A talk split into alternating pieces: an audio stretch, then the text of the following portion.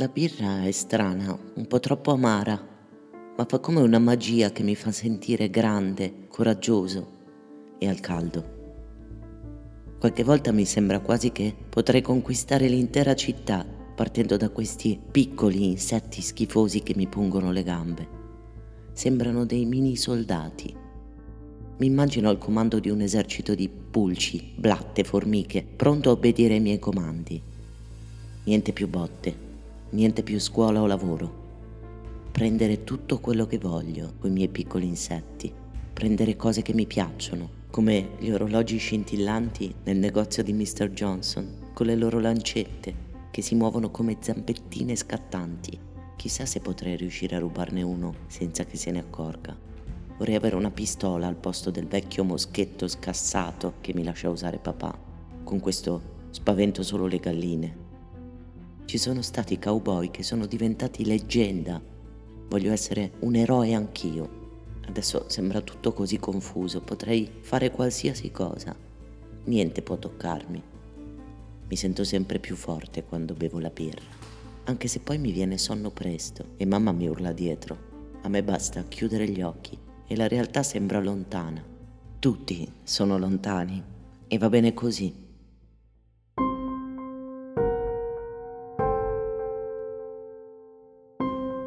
Benvenuti a 800 Oscuro.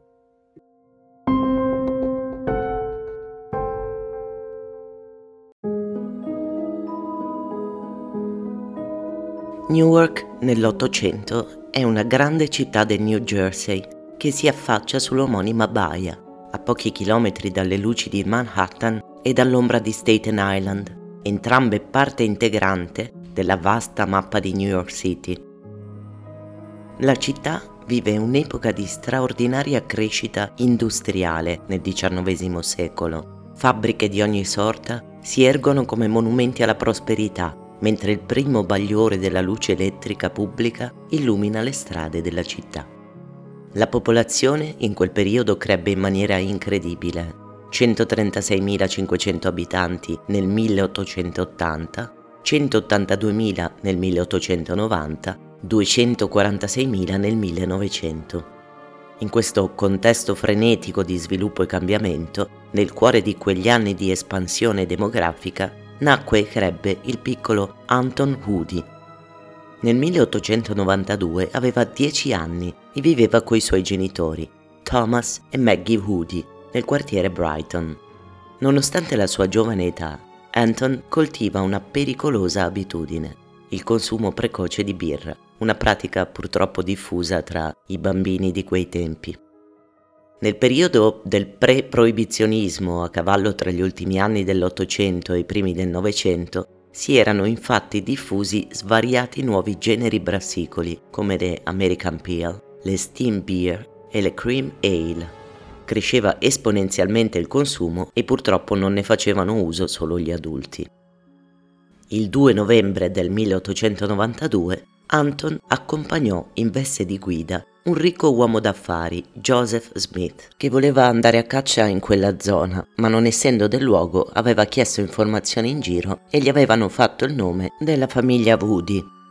Aveva proposto ad Anton una piccola ricompensa e lui, con l'avallo dei genitori, aveva accettato di buon grado.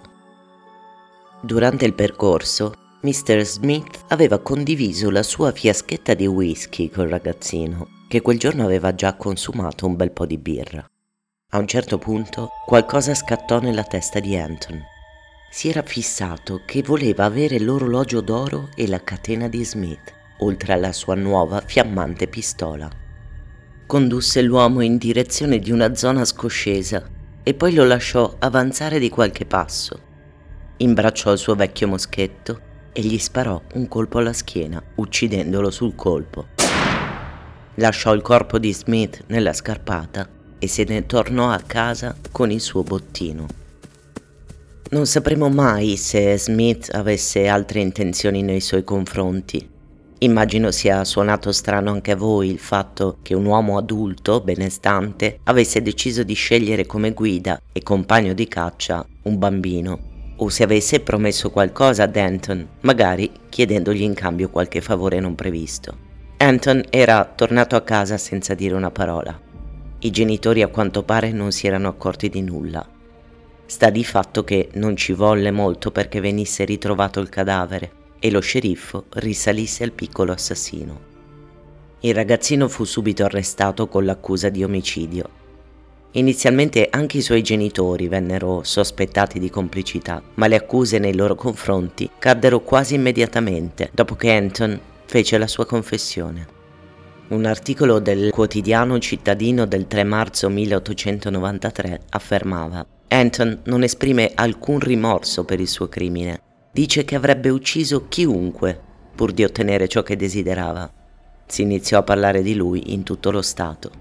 Il caso attirò ovviamente un ampio pubblico affamato di particolari, esterrefatto, morbosamente curioso. Quando iniziò il suo primo processo, Anton aveva 11 anni e sembrava ancora più giovane di età. I giornali dell'epoca lo descrivevano come un ragazzo brillante dal viso delicato, con occhi azzurri capelli dorati, un'intelligenza fuori dal comune e nessun senso del rimorso. Sia i funzionari del tribunale sia il pubblico faticavano a comprendere come un bambino, tanto più dall'aspetto così innocente e angelico, potesse in realtà essersi rivelato un assassino a sangue freddo. Non c'erano prove che avesse avuto un'infanzia difficile, o perlomeno, a quanto pare, la sua vita quotidiana era identica a quella di molti altri suoi coetanei. I suoi avvocati sostennero con decisione che Anton era ubriaco il giorno in cui avvenne il crimine, ma non contestarono mai l'intenzionalità dell'omicidio. Dopo 27 ore di deliberazione, la giuria non era riuscita ad arrivare a un verdetto unanime. Il processo venne sospeso. Quando Anton tornò a processo, stavolta la sua difesa provò la strada della follia citando come causa del suo atteggiamento e delle sue azioni un forte abuso di caffè e di alcol. Un medico testimoniò che l'assunzione abbondante e prolungata di queste sostanze aveva fortemente ridotto la sua capacità di pensare lucidamente. La giuria si riunì nuovamente e dopo 16 ore uscì col suo verdetto. Dichiarò Anton colpevole, condannandolo a 25 anni di lavori forzati. Lui inizialmente non aveva capito la sentenza. Pensò che lo avrebbero impiccato, scoppiò a piangere. Mosso forse da pietà, fu lo sceriffo a spiegargli che non sarebbe morto, ma lo avrebbero confinato in prigione per molto molto tempo.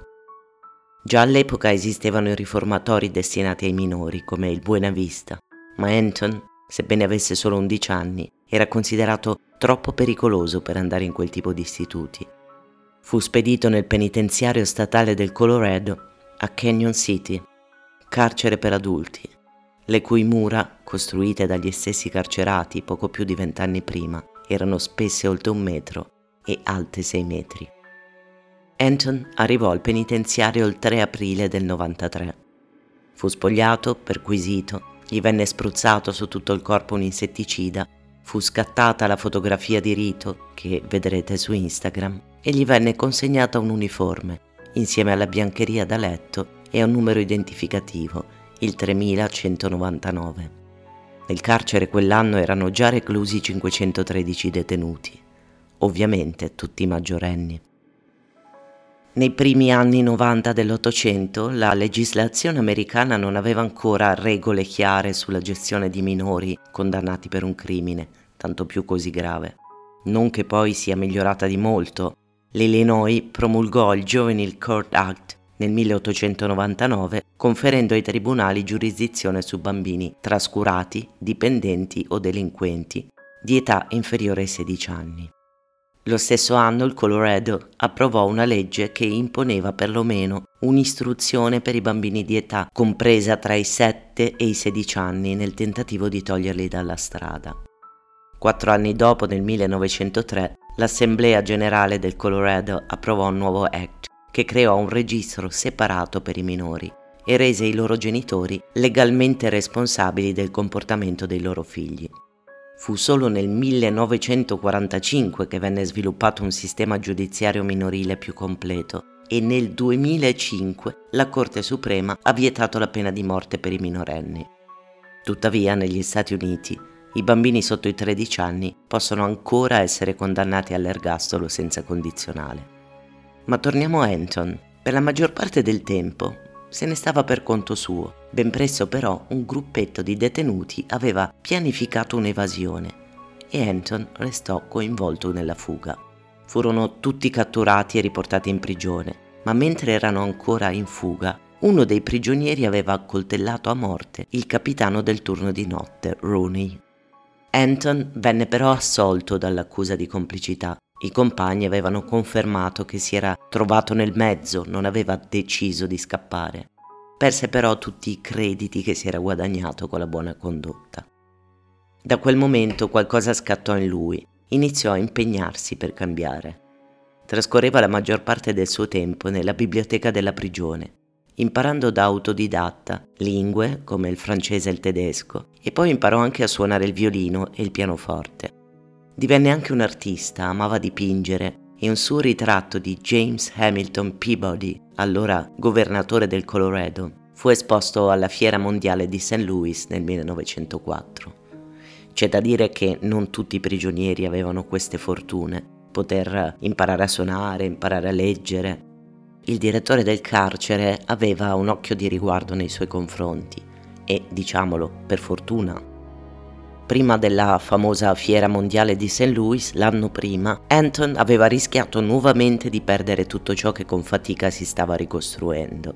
Venne involontariamente coinvolto in una seconda evasione, ma questa volta decise saggiamente di restare al di qua delle mura Secondo il Canon City Record, sebbene avesse tutte le opportunità di fuggire con gli altri detenuti, non tentò assolutamente di farlo, ma al contrario diede l'allarme.